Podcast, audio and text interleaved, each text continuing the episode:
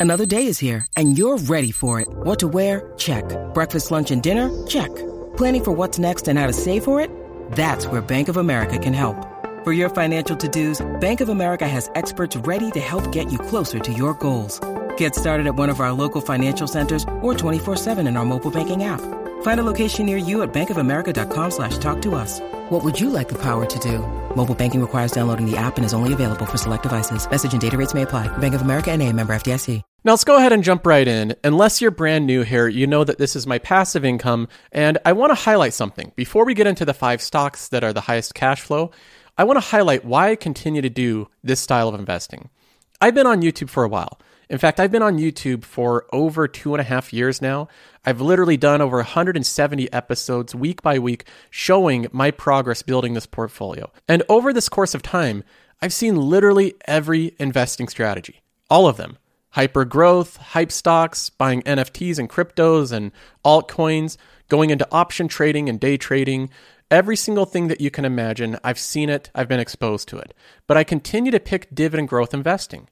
And why do I do that? Why do I keep with this strategy after observing every other alternative? And just for a minute, I want to explain why I continue to do this style. Here is a graph of risk from Howard Marks. He outlines what risk is, and more importantly, what risk isn't. Risk is not a guarantee of higher returns. And that is something that boggles many people's minds. They think that risk is correlated with returns. And that means that if you take on more risk, you will have higher returns. That's kind of true in a sense. In investing, you have to take on some risk in order to earn returns. There's truth there. Stocks are some of the most risky investments historically. They're riskier than things like bonds or savings accounts or even real estate. They're higher risk, but they historically have performed better. So, risk, in a sense, leads to higher returns. But what Howard Marks also outlines is that risk is not a guarantee for higher returns. And if taking on additional risk could guarantee higher returns, it wouldn't be risk. If there was a guarantee that risk made higher returns, it would not be risk. What taking on increased risk does is widen the bell curve and the range of possibilities. The distribution of possible outcomes is wider. So not only are you likely to earn more if you take on more risk, but there's a possibility of earning a lot more, of being one of those people on social media that hits it big, of being the Dogecoin millionaire. He took on a lot of risk and it paid off big for him. Those are the people that are in the top quintile, the ones that have taken on a significant amount of risk and they've hit it big with a company, with a stock, with an investment, with some altcoin. Those are the people that are up there in the top of the bell curve. But then we have the people that are kind of just around the middle. They've taken on more risk, they've held on, and they've made better returns. But then we also have people that have taken on a lot of risk, and they're at the very bottom there. They're at the bottom of the bell curve. And there's just as many people at the bottom of the bell curve, and perhaps even more down there than there are at the top. But you don't hear about those people down there as often. They're not on social media celebrating their successes. So we get the perception that people that are taking on a lot of risk are just reaping all of this reward. We see that online all the time. The people that hit it big with some risky growth stock, they share on social media. The people that fail, most of the time, they do so silently. So we're seeing lots of people at the very top that are celebrating their wins, and sometimes it clouds out the fact that when you take on increased risk, you're also increasing the chance of downside. And many people are ending up at the bottom of that bell curve. When I look at this overall chart here, and I look at the range of possibilities, I understand that if you increase risk too much, you're opening yourself up to the possibility of having dramatically bad consequences. And I decided early on that I'm not going to do that. I'm going to forego the opportunity to have this extreme upside in order to avoid the chance of having an extreme downside. I simply decided that that's not acceptable for me. I'm not going to risk my retirement in that way. So rather than going to the utmost extreme on the risk chart here, I've tapered mine back a little bit. I went with a strategy that provides reliable and consistent returns, something that doesn't have the chance of significant downside. And that is what dividend growth investing is. And I'm not just talking about picking any random company that pays a dividend. I certainly have never recommended doing that. But investing in high quality, free cash flow positive companies that generate dividends with stable payout ratios has proven to be a very effective strategy over a very long period of time. The Wall Street Journal has an article on why dividend stocks are becoming popular again, and in one part of it, they note the historical outperformance of dividend paying companies over a very long period of time, from 1958 to 2018, a portfolio with the top 20% of S&P 500 companies ranked by dividend yield and weighted by market capitalization outperformed the overall S&P 500 by 2.13 percentage points annually. That is a significant outperformance. 2.13% for 60 years? That is an incredible amount of outperformance, and it's done on such a consistent basis. So, to answer that question of why, after all these years, I still stick with dividend growth investing and I haven't ventured off to some other form, it's because of the proven reliability and consistency of the strategy. It's not glamorous, but it works well. Now, let's go ahead and jump into my five biggest cash flow payers. I'm going to be referencing Qualtrim. This is the software that I built. We have the holding weighting here. This is how much money I have invested in every single stock right now. This isn't necessarily how much I have invested, but this is the current holding value. So with Apple, I have 52,000 now. It's gone up around 16, maybe $17,000 in value. Then we have JP Morgan, JEPI, SCHD, Disney, Vici, and Microsoft, and so on and so forth. So we can see the holding weighting here. This is how much each holding is in value. But then we have another graph that specifically answers this question of my five biggest dividend paying companies, and that is the income weighting based off the trailing 12 months. And in number one, we have JEPI, the covered call income ETF. This one is a huge dividend payer. The software says that I'm going to earn $1,728 over the next 12 months. Now, let me explain how this calculation is done. The first thing that the software does is it looks at the amount of shares. So if I go into JEPI and look at how many shares I have, I currently have 425 shares. Then what the software does is it looks at the most recent dividend payment, which was 34 cents.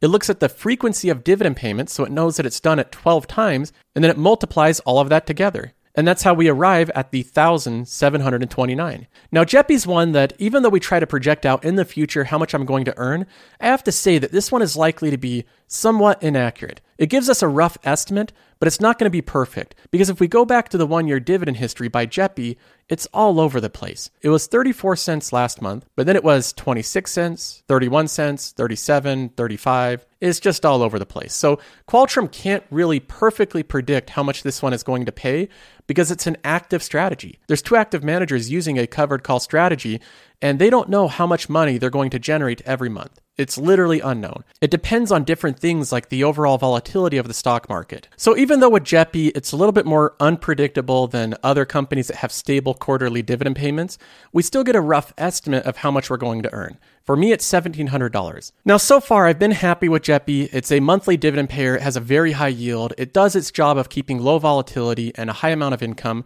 and it does capture some capital gains as well. I'm in the green by $2,700, so it's performed pretty good, but I would avoid putting all of your money in JEPI because it is an active strategy. It's not quite as proven as having just a basket of dividend payers. That's usually the better route to go over the long term. And I may sell some of this one and dip into this holding if I see something else that I really want to buy. In number two, we have a different category. We have a real estate company. It's one of my newer holdings, which is Vici Properties. This is actually my biggest payer outside of JEPI. Right now, Vici Properties is paying me an estimated $937 over the next 12 months. And that's based off the most recent dividend payment, which is actually a little low because they just announced that they're raising their dividend by 9%. So this is going to go up over time. Now, I still remain very bullish on Vici. This is one that I'm very excited about. And I don't mean to give myself credit for this, but I came out with a video on June 25th showing that I'm buying this new high yielding dividend paying stock, and it was Vici. And I went over my entire bull case on this company. Since then, two of the biggest authors on Seeking Alpha that specifically cover a lot of REITs have both picked up on this company. Now, I don't know whether they came across the video or whether they just had parallel thinking, but either way, I'm glad that they picked up on this holding because both of them have came to the same conclusion and they're both very bullish on this company. Since that video, both of them have came out with multiple articles talking about the different qualities, many of which we already discussed in many of the videos that I've had covering Vici. One of the authors just recently, just a few days ago, had a written interview with the management of Vici, and they highlight a few cool things going on with this company. Ed Pitoniak is the CEO of Vici, and I want to highlight one thing that he said regarding the growth of this company and the potential returns. He says, I think the other thing that's important to understand within the context of Vici is how much growth is necessary to create continuing shareholder value. And what we get compensated for and earn our equity as managers are delivering compounded 12% annual total returns over a rolling three year cycle. So that's what he's saying that they want to deliver 12% annualized returns with Vici. A certain amount of that 12% can be our same store rent growth through escalation. And so the rest of what we're solving is for that 5 to 6% growth. So Ed Pitoniak is saying that right there, with just the amount of rent escalation they have and the current cap rates they have, they will earn around 6% just through rent escalation. So what they're trying to solve is that other 5 to 6% based upon accretive acquisition growth.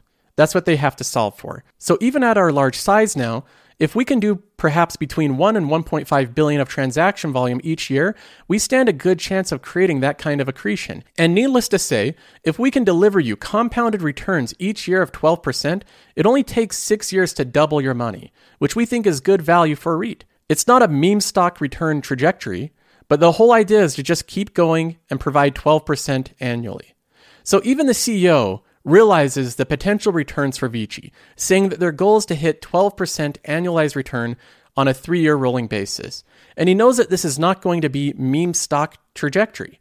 So, again, if you're looking for those outrageous returns, you have to focus on a different strategy. This isn't it. This isn't what I'm focusing on. When I put twenty or thirty thousand dollars into a holding, I want attractive returns, and I think that 12% annually for a REIT is very attractive. So Vici is number two, and that's with $937. Next up, we have Store Capital, one of my favorite companies that I have an estimated $750 of income over the next 12 months. Now, let me just say with Store Capital, that this is an easy buy for me. This is one that I bought while things were still scary during the pandemic, and Store Capital seemed like one of those companies that was in trouble far more than they were actually in trouble. And that's where you can find value.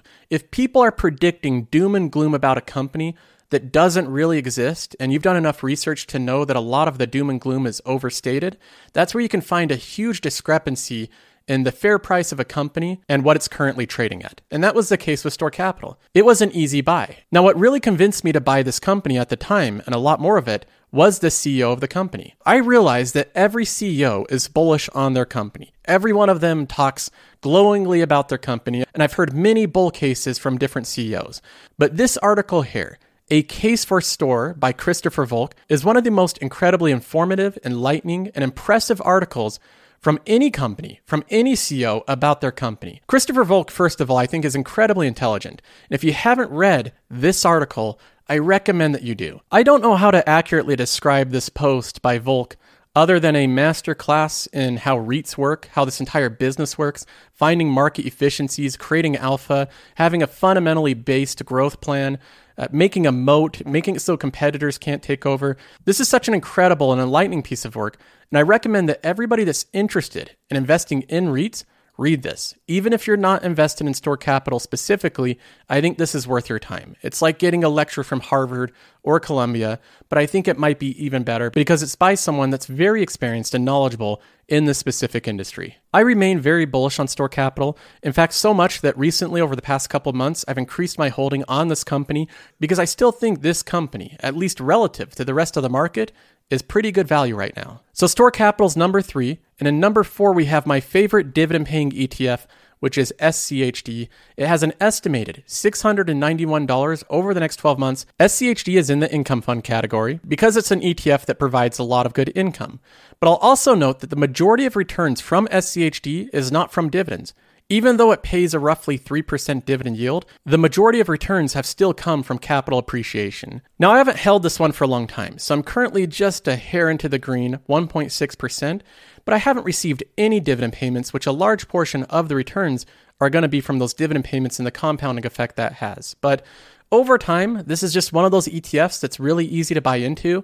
If I don't find any company with specific value, then I just throw some money into SCHD. I don't have to think about it. And this is one that I can invest in and sleep very well at night. Now, one thing I'll mention about SCHD is because it focuses on companies that are very conservative, that have a history of paying dividends for over 10 years, it has much more conservative metrics. For instance, if we look at the PE ratio, it's 19 right now with the S&P 500 at 22. So overall, the companies in the CTF are trading at a lower PE ratio, but they're also trading at a lower price to book ratio and price to cash flow ratio. It's much lower than the rest of the market. So the CTF does have a lot more conservatively valued companies trading at lower multiples, which might be something to consider if you're worried about market valuations. Now, moving on in number five, we have JP Morgan with an estimated $601 over the next 12 months, which means that I receive $150 every quarter. Now, of course, JP Morgan is in the fintech and banking category. This is a company that I bought in the peak fear of banks during 2020. And since then, I haven't done any buys in any companies in this category. I've completely avoided all the financial sector and buying any of these. I just haven't seen a lot of good value since then. If we go back to my holding weighting graph, we can see that JP Morgan is already my second biggest holding. It's a very significant holding in my portfolio already, and I'm not as bullish on it as a company like Apple. I don't think that JP Morgan is going to grow and expand and become more present and more important in people's lives like I do Apple. So as of right now, JP Morgan for me is a hold. So there you have it. These five companies make up a big portion of my overall income, and I'm going to continue to find more companies to add to this dividend growth.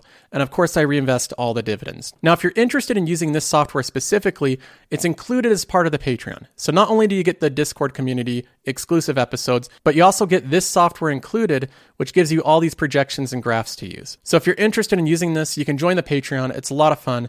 There's a link in the description, or it's patreon.com slash Joseph Carlson. But that's all for today. I'll see you in the next episode.